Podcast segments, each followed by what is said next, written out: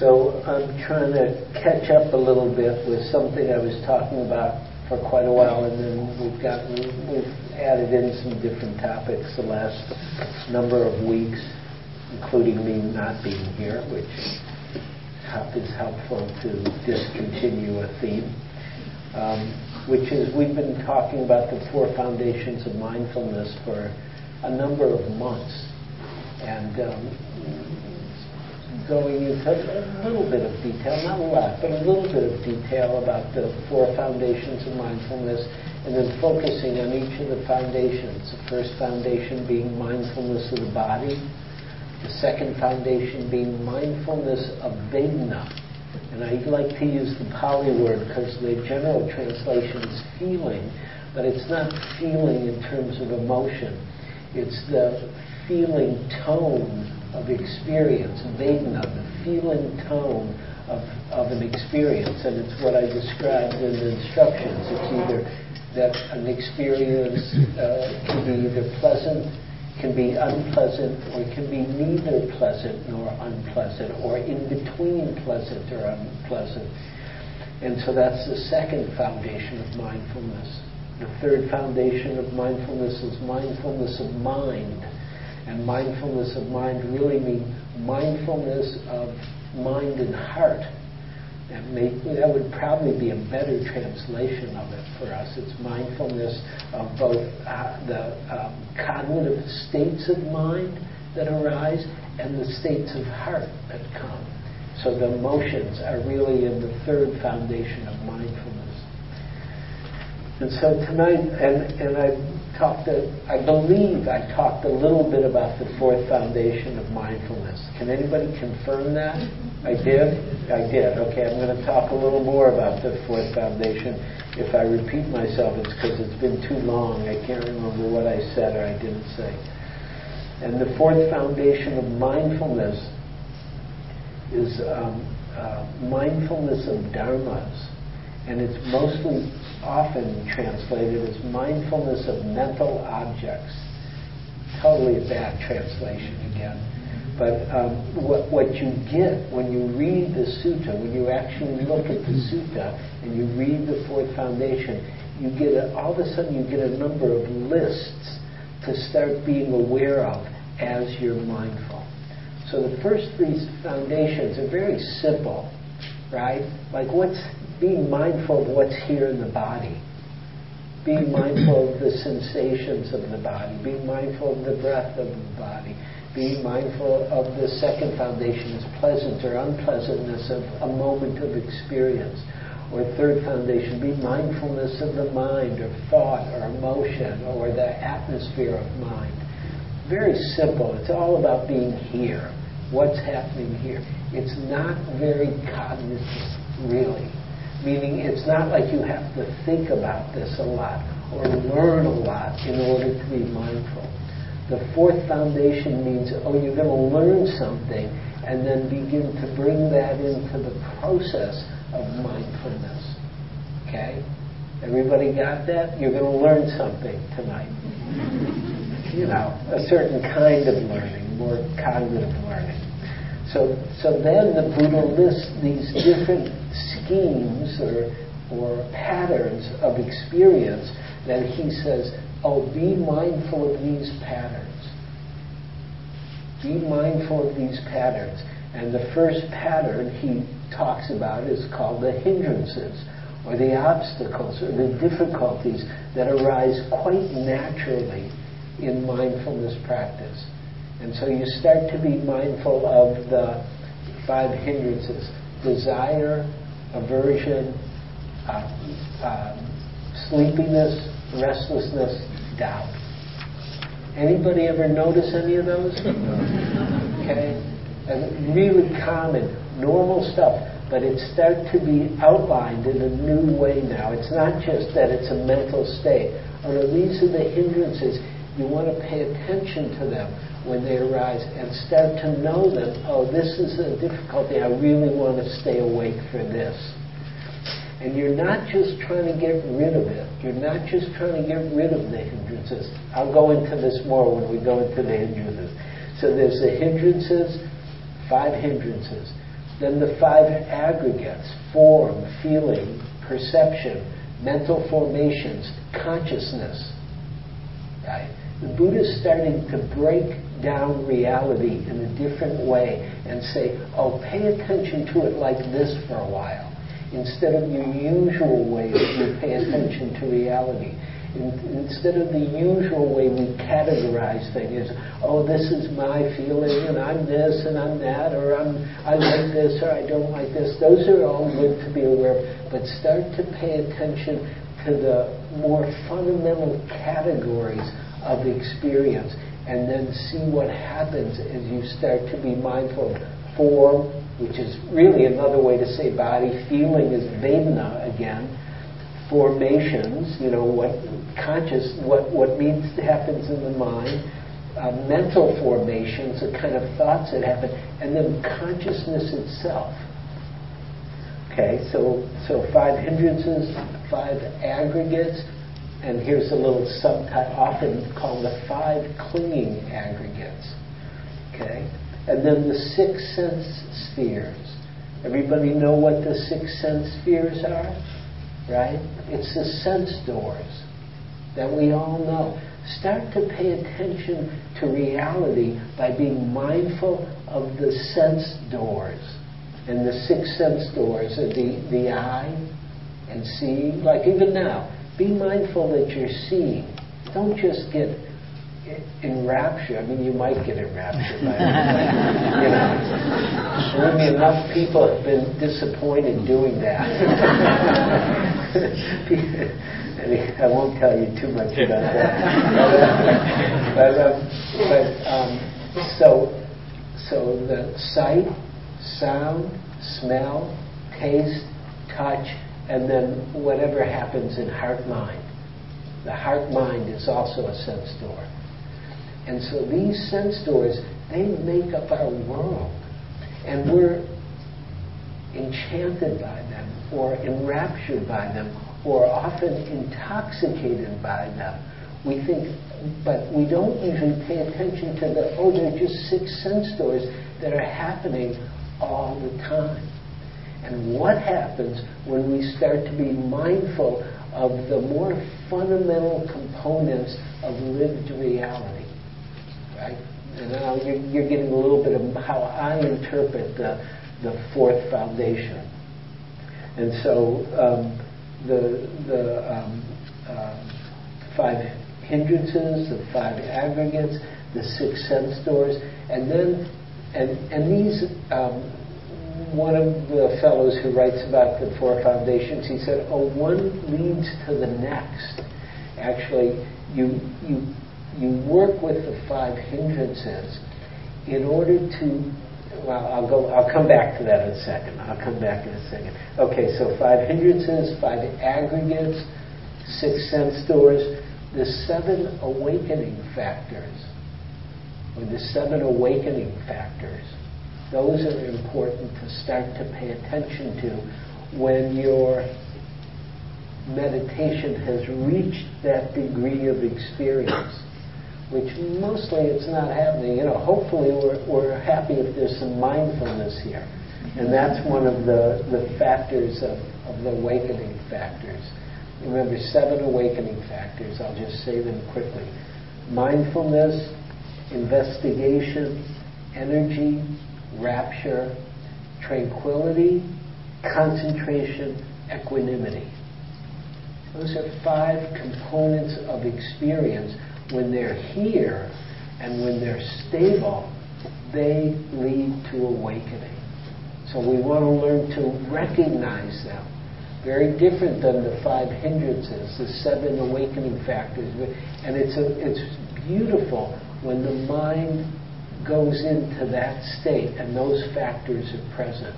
There's something they often talk about in many spiritual traditions, but in Buddhism as luminous mind a bright mind, an awake mind. And that mind leads to awakening. And so the fourth foundation is to start to be aware of these different realms of or different ways to perceive human experience. And then see what happens as we start to develop some skill at that perception, at that mindfulness. And then after that, the, the last one that's listed are the four foundations of mindfulness. So one's mindful of suffering, the cause of suffering, the cessation of suffering, and the skillful means that leads to freedom.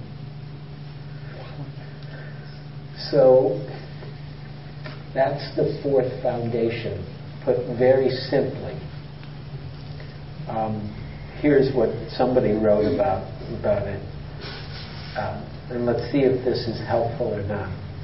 The classification, classificatory schemes, uh, the classific- classificatory schemes, not the objects of meditation, but constituent frameworks or points of reference to be applied during contemplation.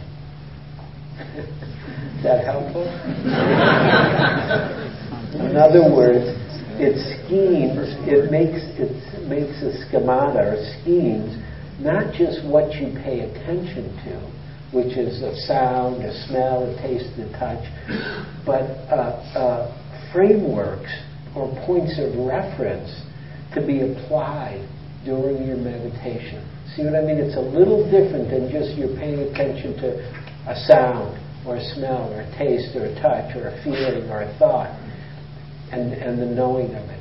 You're actually using a schemata or a scheme to begin to see the patterns of how reality has uh, works in, from a Buddhist perspective.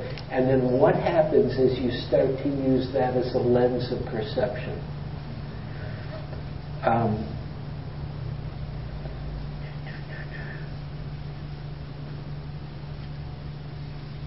contemplation of dharmas is particularly concerned with recognition of the conditioned nature of phenomena that we contemplate. So this is an important point. We're starting to pay attention to fundamentals we take for granted. We never think about.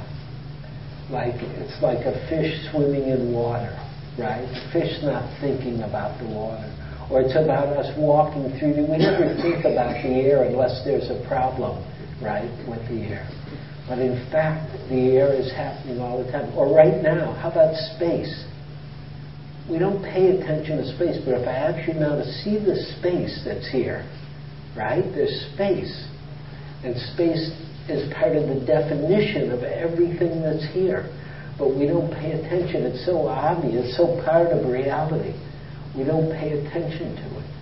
What happens if for a day you go around and you just be mindful of the space where you are, both the space physically, but then the space in your mind, or the lack of space in your mind, or the space in a relationship, or the lack of space in a relationship, or the space, you know, at the ball game um, when the Giants uh, are in last place, or the space at the ball game during the World Series, right?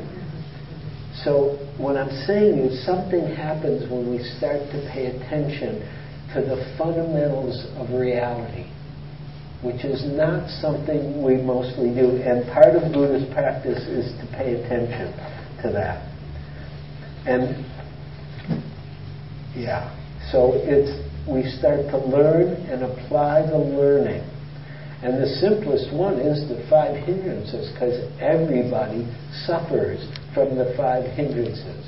Or, or a better way to say it is the five hindrances are a natural part of human life.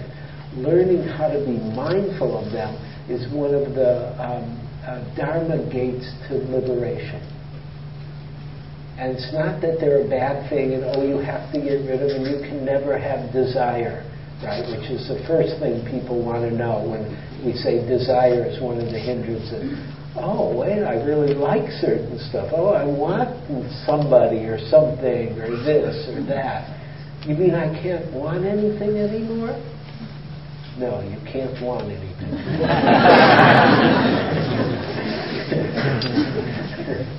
Good luck. No, but we start to pay attention to it instead of simply being intoxicated by it.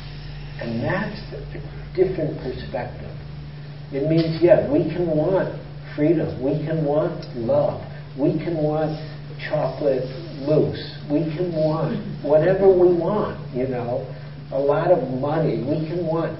But if we're not seeing the wanting, then we start to be enslaved by the wanting. We start to be in, enraptured or intoxicated by the wanting. And we don't see that we're doing this. We're grasping onto the wanting. We're holding onto the wanting. And it's fine to want. There are a lot of wonderful, beautiful things to want in this world. You know, people and relationships and work and things, and, you know, whatever they might be. I love this bell, bell we have. I, for years, I wanted to get a decent bell for this. And we always had these little bells that fell off, and I was like, what the? you know, can we get, finally, finally, I wanted the bell enough. I spent my own money and bought a bell, you know? And it was great. It was liberating. Right? Liberated me from a bunch of money, and that got it But but if the bell wasn't here, because it won't be someday, believe me, things happen. The bell breaks, or dies, or it gets stolen, or whatever happens to the bell. So then we'd have another bell. Or if there was no bell, here's what you would here's, here's what you would probably hear. Shut your eyes, pretend you're meditating, just for a moment you would hear this. Ding.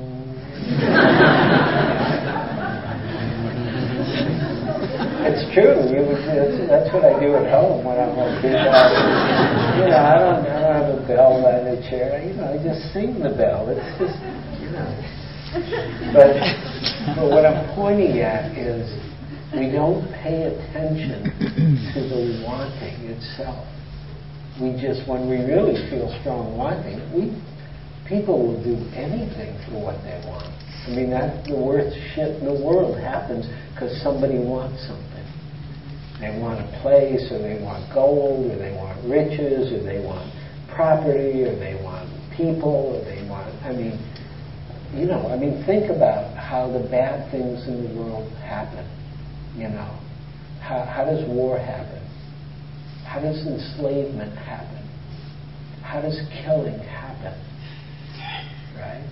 And really, it's a combination of the first two hindrances. People either want something or they don't want something. And they'll do anything to make that reality happen. They're not paying attention to what's happening right here, which is the wanting or the aversion the wanting or the not wanting. And I'm just a little bit, again, these are part of the hindrances. But they, they get acted out. They don't just happen on the cushion. Anyhow, so I'm gonna, I'll say a little more about that, but I want to finish saying a little more about the fourth foundation in general. So there's these lists and the lists are good to learn. You don't need to learn them all tonight. You don't have to learn them all and study them all. You could if you want to. I mean, if you're inspired, great. But it took me years to learn the list.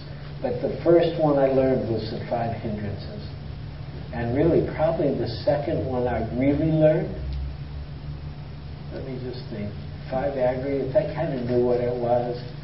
The six sense doors, I definitely knew what that was and applied that almost from day one in my meditation practice. Mm-hmm. And then the seven factors of enlightenment. Those all became important lists for me. And you can see which ones become important for you. They don't all have to be important.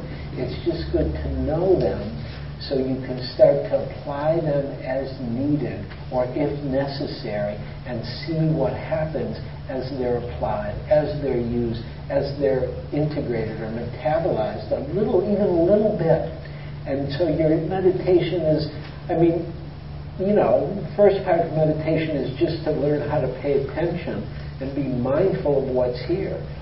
But it's not the end of the story. Meditation, as taught by the Buddha, was you know, relaxation, good. You know, being calmer, good. You know, feeling better, that's all good. Not the end of the story. Not the end of human potential. Not the end of your potential.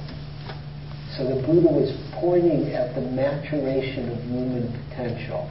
And the maturation of human potential had to do with freedom, had to do with liberation, had to do with release. So the, the four foundation, the fourth foundation means, okay, we need to learn something, we need to learn how to apply it through mindfulness to recognize what's pointed out in whatever list you might be interested in or working with and see, okay, how does that work? When does that come? How does that show up here? Right? That's why the five hindrances are so good. It's such a good place to start. Because, let's put it this way anybody think they don't have any of the five hindrances? Let me just see. You know, sometimes maybe somebody doesn't, but I haven't met anybody yet who doesn't. Form, fear, form, uh, excuse me, um, desire, aversion, restlessness, sleepiness, doubt.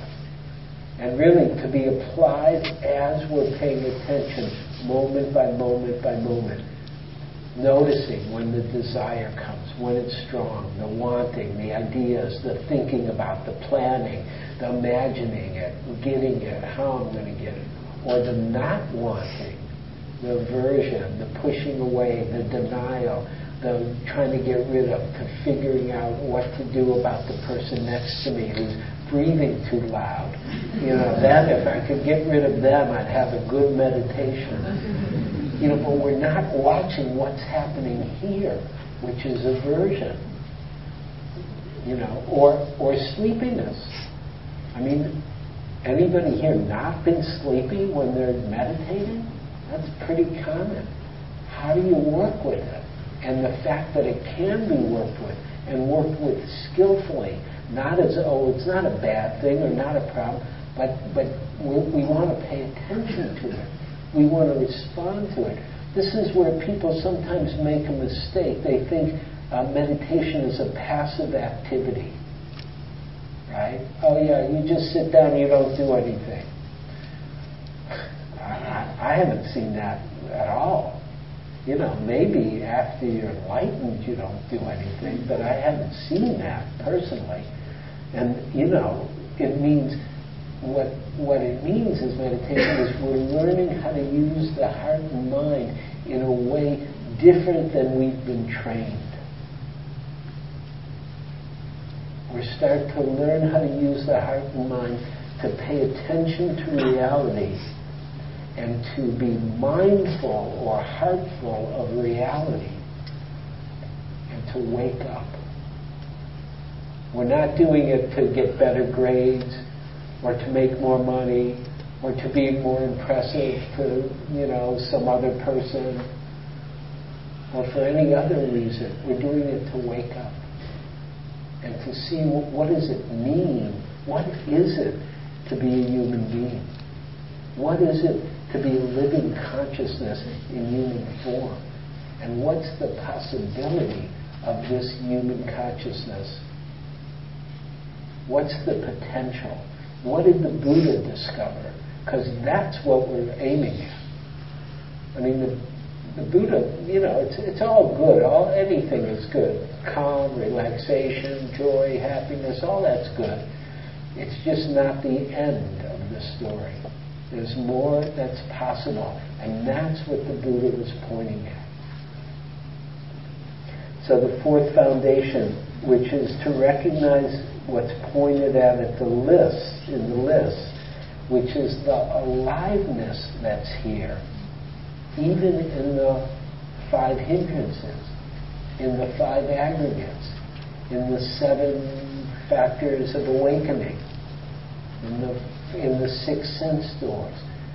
These are not just conceptual realities that we're talking about. They're living realities and we want to start to pay attention to the aliveness of desire, of aversion, of sleepiness, of restlessness, of doubt. Restlessness, what a great thing to learn how to pay attention to. Anybody here ever get restless in a meditation?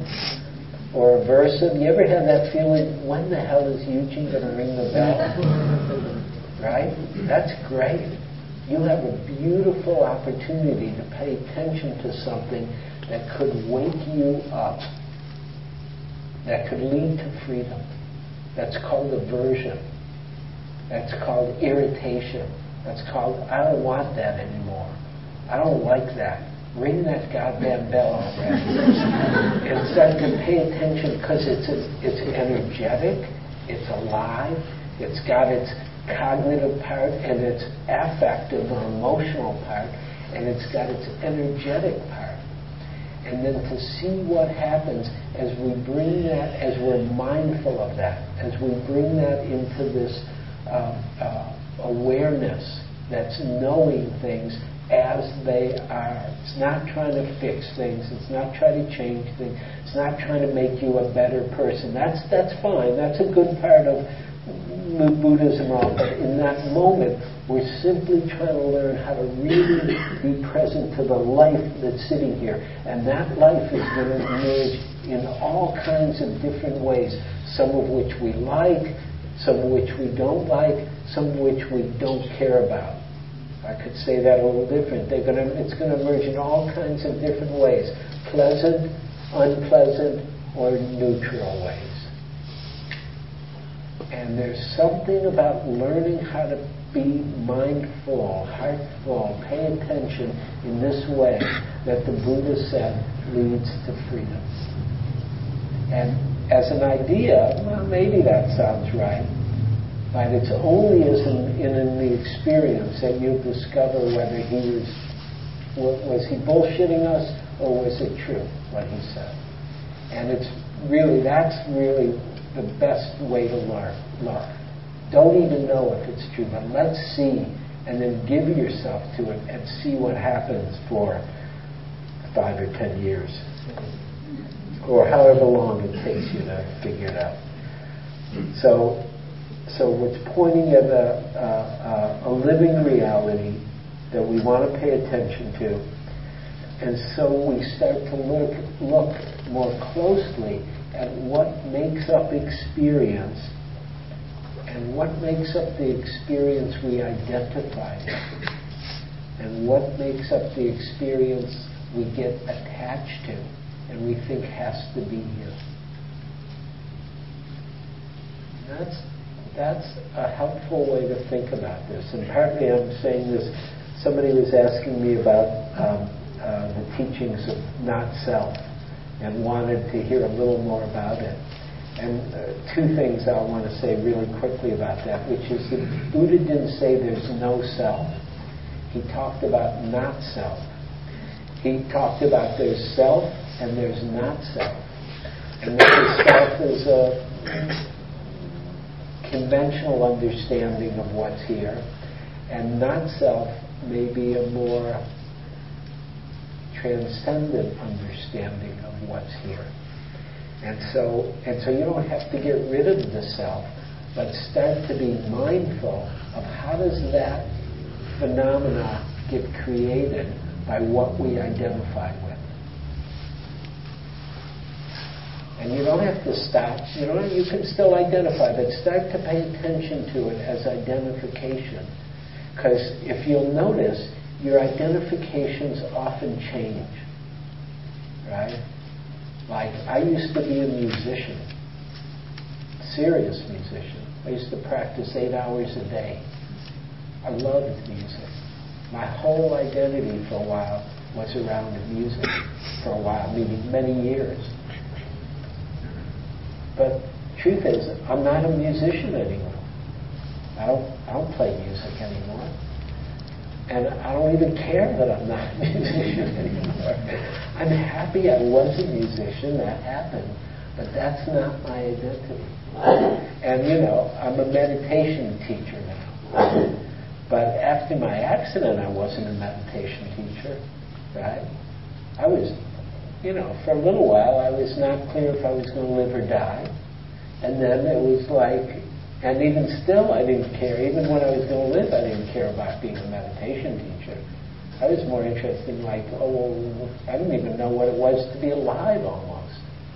And so it was wild to watch that identity get really unplugged very quickly through the accident that I had. For those of you who don't know, about a year and a few months ago, I had a, a serious accident, bike accident, but it was it was um, it was um, awakening in certain ways, and we will all have these kind of experiences.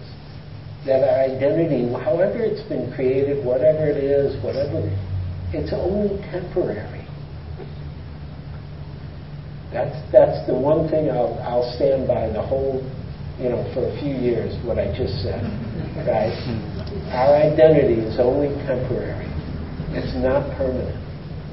And that's threatening to our identity itself, right? Identity likes to think it's permanent. But if you look, if you start to watch, if you pay attention, if you become mindful, these different foundations of mindfulness, you can start to notice that the whole creation is happening moment by moment by moment by moment by moment. That there's a moment of sensation, of sound, of smell, of taste, of touch, and then a thought, a feeling, and then the identification or the attachment with those experiences that they're mine. And that's, that's totally normal, not a bad thing. It's just not, to, to define that in concrete may be a limited understanding of the reality that's sitting in your seat. That this, the reality that's sitting in your seat may be bigger or more than something that's simply defined by the various experiences that are happening or by the identification with them. so the fourth foundation starts to take us into the fundamentals that make up human experience. We're really, all four foundations do this, but the fourth foundation, even in more detail, a certain way, um, into a kind of, and, and I don't know how to say this in a skillful way, but I'll say it unskillfully. Because really, because it's a depersonalization of reality, of experience. But it's not, here's the tricky part it's not a dissociation from experience, or a denial of experience, or a suppression of experience, but it's not the usual identification that reifies the traditional sense of self. It's starting to see, oh, it's all just happening on its own. And that's challenging to our usual sense of self usual sense of self, well, first of all, wants to be in control and thinks it is in control. And as I'm happy to say to you, good luck. Try to be in control. Have you ever noticed how little we can control really about reality? And even for a while, if reality goes along in a certain way, things change. Look at the storm that just happened on the East Coast. I read somewhere that was the worst storm that's ever happened on the East Coast. Like that's brand new on some level. And you know, everybody, people have their ideas about why, what. I'm not getting into that. I'm just getting into a reality has its own dharma.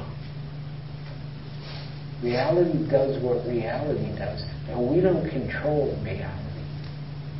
And my accident was very supportive of that understanding, right? I mean, I've ridden the bike for a long, long time and done a lot of big rides and done that ride before and never had, and you know, and I've fallen and broken things and stuff, but never had an accident like that. And, you know, and I've said this before and I'll say it again, and I can assure each one of you, each one of us is going to die. And what is that experience? Right? It's, I can assure you, it's not our idea of what it is. Whatever our idea is, that's not what it is. And we'll all be there to start to see if we're awake. What actually happens? What is that? What is it that this body, you know, lasts for a day, a week, a month, a year, five years, 10 years, 20, 30, 40, 50, 60, 70, 80, 90, 100, 110, and then it doesn't last. That's just, and that's normal. That's, none of that's the, oh, it's so horrible. It's just normal. That's how it works. Does that mean that's the end of consciousness? Maybe. Let's see what happens. Let's see what, what let's see if we can awake, awaken enough to pay attention to reality and see if we can let reality wake us up, which is one of the possibilities or potentials of human life. So the depersonalization of experience reveals the aliveness of reality in a whole nother way. Doesn't make reality dull or dead or nothing or it's like, you know, my, my big word these days is wow. Hmm. Really, life is wow. Those are my two words, really, that's it. I, I trust I'm not going to give you another W. But wow and wild. Because it is. Like who knows what the hell is really going on. And, and then to see how wild it all is. You know, a life, like your life. You know, and the, and the consciousness that's alive right now, sitting in your seat. Like pay attention. Here, go to the five aggregates be mindful of consciousness right now. Like, what the hell is that? Not as an idea, but as a living reality that's right here. I don't, don't, you don't have to think something about it. Pay attention to it. It's wild in my view, my experience.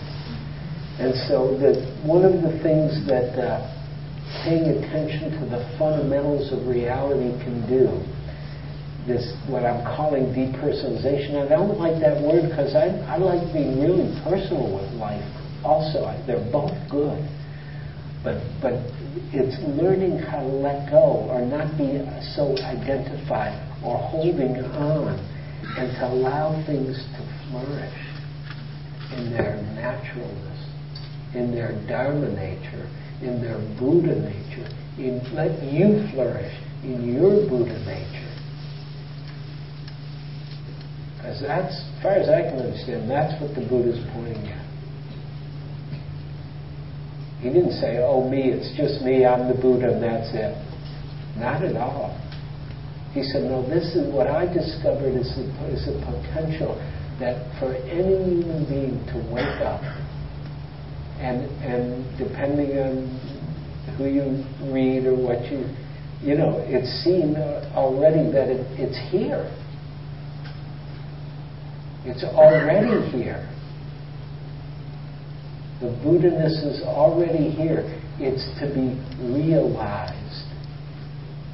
Or it's to be, uh, not great language, but I'll use it, made real. But I don't mean made real in a constructive way. It's to be made real by learning how to use our intelligence, our creativity, our consciousness, our hearing our presence, and our awakeness in a way so that we can start to pay attention to this experience and wake up.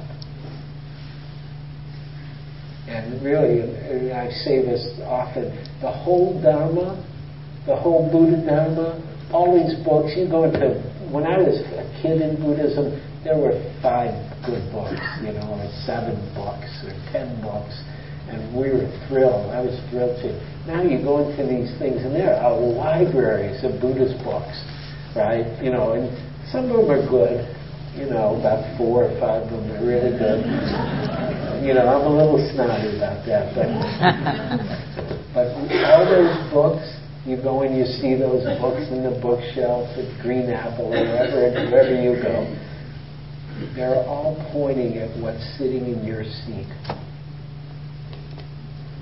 That's where the Dharma is. It's right here. It's not somewhere else. It's right here. It's what is liking my talk, hating my talk, bored with my talk, excited about it. Whatever is happening, the Dharma is right here. How does that happen? How, how is that? How is it? I don't, I don't even know what to say. How is it to pay attention to this reality that's sitting in your seat? Well, I've got all these nice quotes I forgot to use. Here, I'll, I'll read you. Let's see, what I read? Yeah, I'll read you this one. Um, this is from the Holy Teaching of Vimalakirti. How many people know the Holy Teaching of Vimalakirti? Okay, everybody has to read this book by next week. I'm kidding, but it's a great story because it's a story about a layperson uh, who gets awakened, Vimalakirti, and it's it's just kind of wild. He's very challenging to a lot of the monastics, and uh, and uh, yeah. So, and I can't remember who's saying this. I imagine it's it's Vimalakirti. How do you spell that? That's a different question. V I M A L A K I R T I. Vimalakirti. It said Sir, ma'am, flowers like the blue lotus, the red lotus, the white lotus, the water lily, and the moon do not grow on the dry ground in the wilderness. So practitioners, flowers like the blue lotus, red lotus, white lotus, water lily, and the moon lily do not grow on the dry ground in the wilderness, but do grow in the swamps and mud banks. Right? This is teaching for everybody here. Right? The flowers don't grow on the dry ground in the wilderness, but do grow in the swamps and mud banks. Just so, the Buddha qualities do not grow in living beings certainly destined for the uncreated or for freedom, that would be another way to say it, but do grow in those living beings who are like swamps and mud banks of passions. Okay? Everybody, you want to hear that again? Yes. Okay? So the Buddha qualities do not grow in living beings certainly destined for freedom, but do grow in those living beings who are like swamps and mud banks of passions. A beautiful understanding. This is where the Buddha qualities grow is in the real lifeness, in the human lifeness that's sitting in your seat. You don't have to be a perfect person or, you know, make sure you comb your hair in the right way or wear the right clothes or, you know, sometimes those things are nice, you know, if you're trying to meet somebody or something. but really, it's pointing at something that's here and that has passions and life to it, and to start to pay attention to this aliveness in a very intimate way. To pay attention to human aliveness in a very intimate way. Like in a more intimate way than you've ever paid attention to almost anything. And then see what happens as you develop that capacity of consciousness to pay attention or to be intimate with living experience moment by moment by moment. So I'm going to stop now, and next week I'll, we'll continue, but we'll continue, we'll go through some of the lists, and we'll definitely go through the five hindrances and really um, uh, get a little more intimate. So let's sit for a minute before we end.